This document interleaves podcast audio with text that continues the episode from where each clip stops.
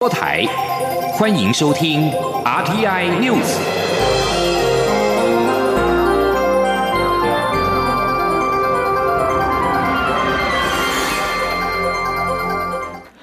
各位好，我是张世华，欢迎收听这节央广主播台提供给您的 RTI News。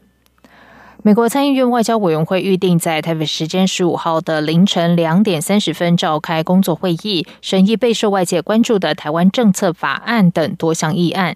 中国大陆国台办是称坚决反对违反一中原则。大陆委员会则是表示，台湾致力维护台海和平现状，与美方在印太地区利益一致，乐见美方具体行动支持台湾应应中共威胁挑战。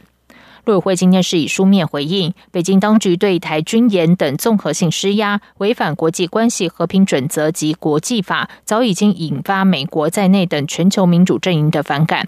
陆委会并指出，中共声称的一中原则与各国的自主政策不同，也绝非其能任意干涉、胁迫或片面界定。台湾政策法案长达一百零七页，集结近年涉台法案重点，包含赋予台湾主要非北约盟友地位，以及推动驻美代表处更名为台湾代表处等。接下来关心疫情，中央流行疫情指挥中心今天公布，国内新增四万九千五百四十例 COVID-19 本土个案，比上周同日增加两成左右，疫情仍然在上升阶段。另外有一百六十八例境外移入确诊个案中新增三十七例死亡。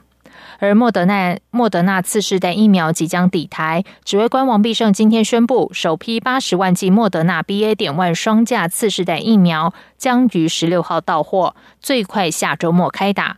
这支全新有效的疫苗对于 BA. 点二、BA. 点五都具有良好的保护力，优于现行疫苗，呼吁长者尽快接种。记者刘品希报道。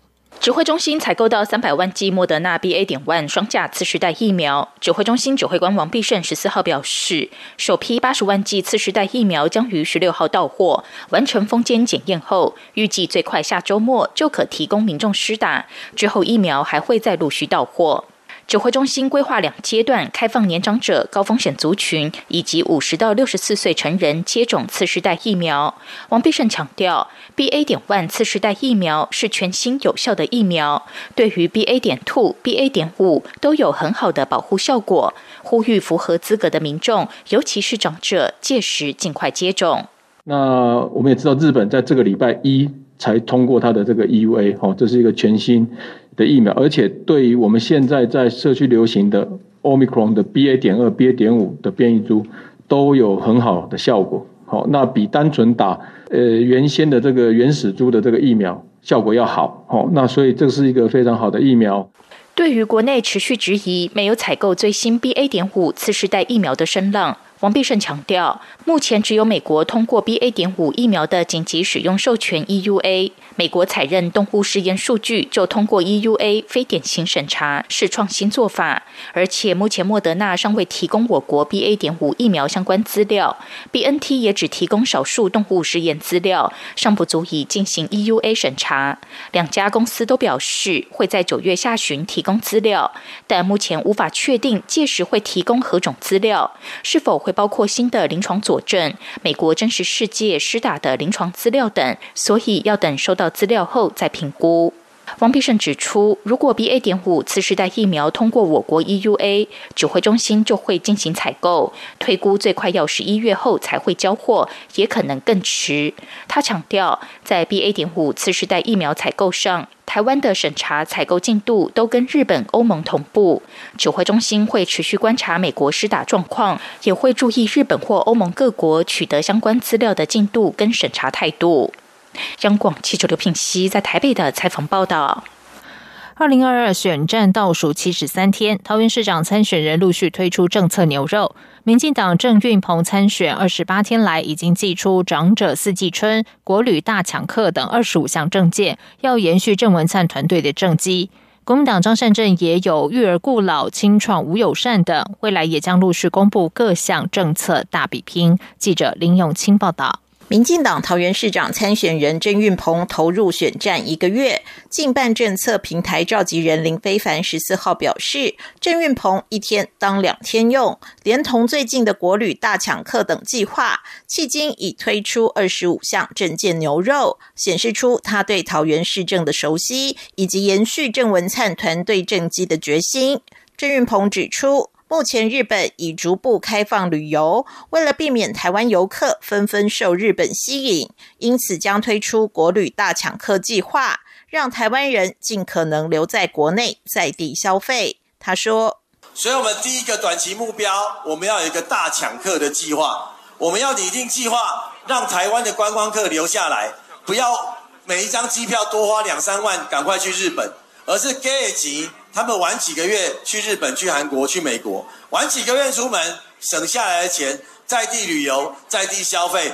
针对郑运鹏日前批评国民党桃园市长参选人张善政的研究计划案自创保密条款，张善政今天参观太平洋自行车博物馆时指出，资深媒体人黄伟汉已公布保密条款部分内容，谁说假话很清楚。张善政说：“那陈其仲主委前一阵子说没有保密条款，那郑运鹏也说保密条款是我在回避，那今天。”嗯，黄伟汉公布了这个合约里面的一个保保密条款片段，非常清楚，谁在说真话，谁在说假话，大家自己看得清楚。至于对手郑运鹏二十八天寄出二十五项证件，是否感到有压力？张善政则表示，选举本来就应该陆续端出证件，团队目前也推出了幸福里程数、育儿顾老、鼓励青年创业的五个友善等等，未来还会陆续推出更多政策向市民说明。央广记者林永清采访报道。法务部调查局每年将国家安全宣传影片推陈出新，今年与 YouTube 频道台湾霸合作推出三部国安动画片，主题为防治渗透、选举查查、资通安全。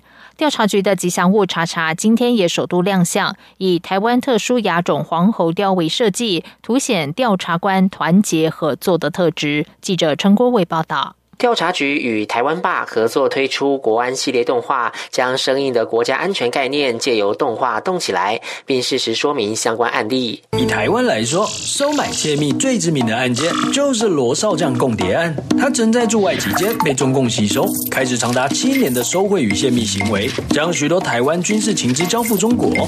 这些情报中最知名也最重要的是台美合作资资五百亿的作战系统博胜案。最终，他遭判无期徒刑。成为现役军人中阶级最高、判决刑度最重的案子。调查局长王俊立指出，统计显示，光是去年上半年获取的防治渗透资料就有四千两百一十七件，比起前年一整年有两千九百零二件，提升一点四七倍。目前我们已经也掌握到啊，呃，有一些的案件哈，这线索哈，可能涉及到境外事宜的借选。那我们呃各地的调查官啊，针对呃这个部分哈，我们持续的来注意哈，并且继续啊进行收证。只要到收证啊一完成哈，伺机成熟，我们一定会侦办到底。台湾霸执行长肖雨辰表示，国安系列动画未来可在学校结合课程放映，尤其适合放在国中阶段。它除了在网络扩散之外，其实我们在教育现场运用，未来我们当后续包含提供一些教学方案，其实也可以深化我们在教学现场，但讨论到相关议题，尤其是像治安及假新闻的问题，那在学校现场也都非常非常的一个重视。那我们都可以让这样子的影片有更隽永的影响力。三部国安动画片将陆续在台湾霸频道上架。影片中的主角除了台湾霸的人气角色黑皮，还有原创的调查局吉祥物查查。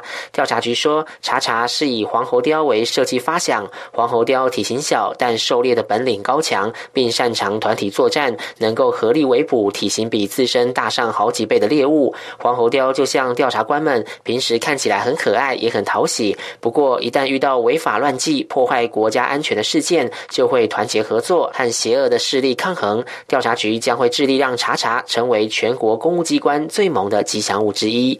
中央广播电台记者陈国伟新北采访报道。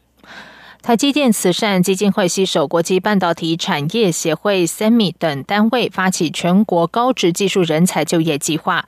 台积电慈善基金会董事长张淑芬今天指出，起心动念是协助偏乡孩童培养一技之长，进而走入职场，获得人生方向。他并强调，半导体业界人才需求是全方面，不一定要学问好。张淑芬也透露，孩子们的回馈让他很是感动，还向先生台积电创办人张忠谋来分享。记者谢嘉欣报道。Semicon Taiwan 二零二二国际半导体展十四号开幕，并在下午举办展望新时代人才培育论坛，邀请台积电慈善基金会董事长张淑芬现身，分享基金会与国际半导体产业协会 Semi、一零四人力银行等单位发起的全国高职技术人才就业计划。